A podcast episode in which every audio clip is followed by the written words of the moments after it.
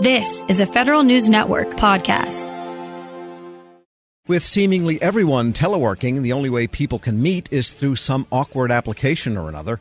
Teleconferencing can also mean fresh cybersecurity challenges. To help, the National Institute of Standards and Technology has rushed out some guidelines. And here with what to watch out for, the director of the National Cybersecurity Center of Excellence, Jeff Greene. Jeff, good to have you on. Good to be here. Thanks for the opportunity. I guess it's fair to say NIST is using the same champagne because you're all teleworking also, correct? We are indeed, except for uh, mission critical. We are all now teleworkers, newly christened or or otherwise. That's right. Somebody's got to keep the chimpanzees alive if you've got any in there. but uh, this, lots of agencies are using lots of applications. I don't know, Skype and Ring Central, and there's dozens of them, I guess. And what are the chief cybersecurity dangers with those? Probably the, the single biggest one from my perspective is, is people not realizing that they have a security or privacy risk when they're using conference calls or, or webinars or other web-based tools. You know, the way this our initial effort came about was walking in from the parking lot conversation, a couple of us, and we started thinking about how things may change as people go to increased telework. And one of the first things I thought of was in a previous life, I was at a security company and I was reusing the same conference call number endlessly. And I, I thought, wow, like that, how did I not realize that was a risk? And, and if I, as a paranoid security company worker, wasn't thinking about it, that other people might not be too. And we checked with a few folks, and they all had the same reaction. That some some basic guidance to have people just start thinking about this, and and, and that's true in in telecalls or conference calls is any type of security. Oftentimes, the hardest thing is to get people to stop and think about it, and actually take a first step. Uh, and once they start working on it and thinking about it, they'll make good decisions. But it's getting people focused and willing to to actually jump in and try something. And when using some of these applications, they in turn rely on the public network to do their work. And so the tie in to the internet or to the phone system, the, the standard POTS phone system, is that an interface that needs to be watched also?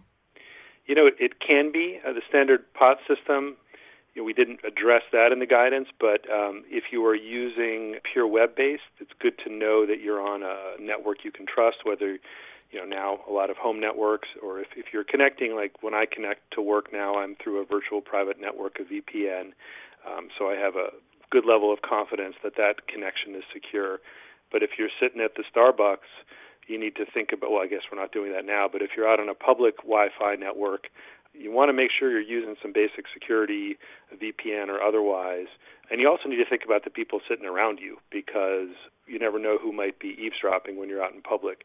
Um, but yeah, paying a little attention base level to how you're connecting is important. Make sure that you're on a secure network.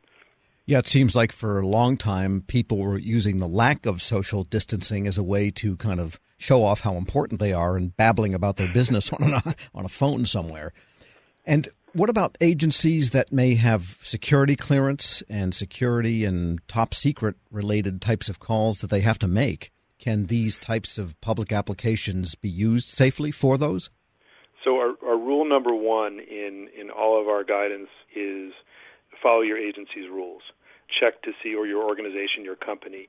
So, any type of high level secure call, you're going to have guidance that's going to be there from that agency. They're going to have approved applications methods. And we don't delve into that in our guidance. We're really focused on the general teleworker, be it private sector, government, or there are people allowed to have a lot of virtual happy hours now. Um, and maybe you want to keep a snooper out of that. But um, if you're working at that high side, you definitely want to. Your first stop is going to be to check with your supervisors, your security officers, and make sure you follow whatever rules you have there. I suspect there's a lot of work going on in the back end there to make sure that they can adapt to the volume of people who potentially could be remote now. We're speaking with Jeff Greene. He's director of the National Cybersecurity Center of Excellence. And so, the basic piece of advice then that people can actually do, aside from follow policy, uh, what you're saying is just be really careful about passcodes and pins and keep changing them a lot so that maybe past participants can't get in on future meetings that is an important starting point, but it's also important to think about the nature of the call. Not every call is going to be created equal. You may have a call that is not sensitive at all, And that could be just three people, it could be 300 people. The flip of it, you could have a call with 300 people that is highly sensitive. So start, you know, once you make that first step of, okay, I need to think about security, the next step we recommend is think about the nature of the topic of the call and think about, you know, view that conversation like you would any data or any document decide how secure you think it needs to be, how sensitive it is. It could be sensitive business information, uh, could be personnel information about your employees, it could be personal information. You know, apply the old Washington Post test. Is this something you'd want to see out in the public? And then once you make that determination, we've published a one pager as part of our blog that gives you some tips depending upon the level of security you think you need. Uh, but it's also important not to lose sight of usability.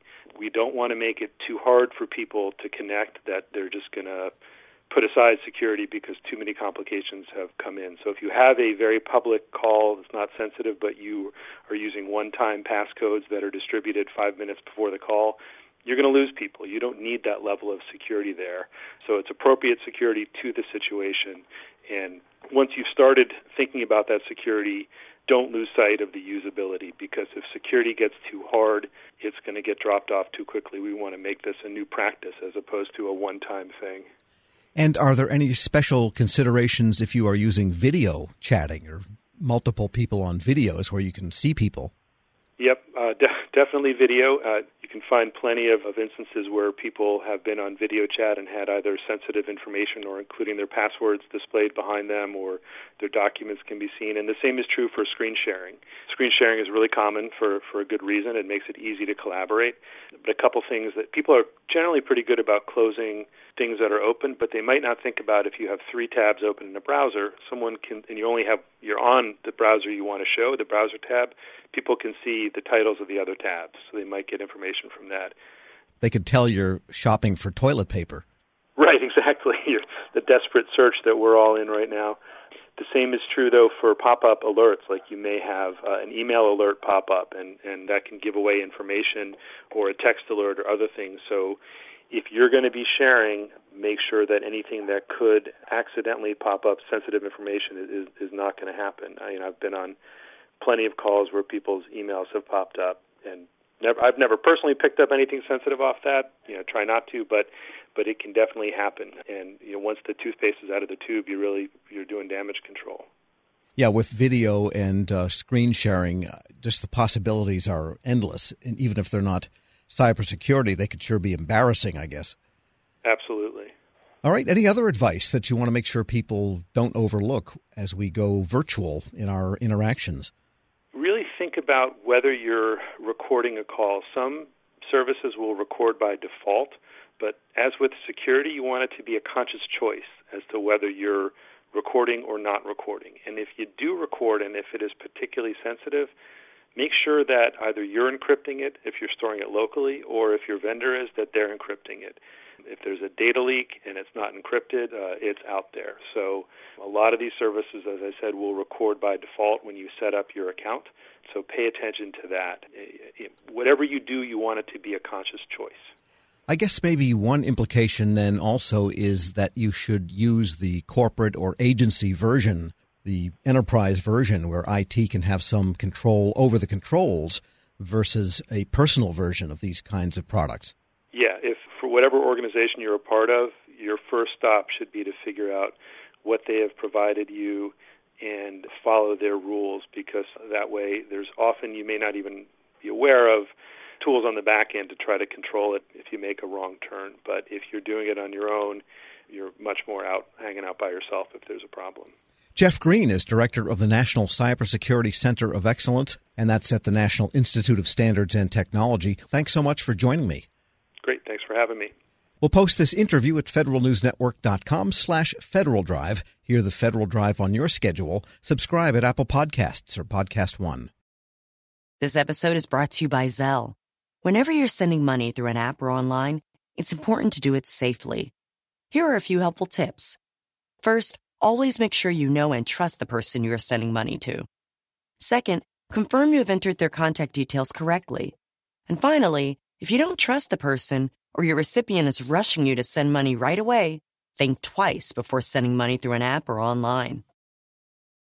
When you think about something that brings out the best in us, it usually involves helping someone else. By donating plasma at a Grifols Center, you can help save millions of lives and show your good side to the world. You'll join thousands of people who donate safely each week, so patients get the plasma derived medicines they rely on. And you'll be rewarded up to $1,000 your first month. Learn more at grifolsplasma.com.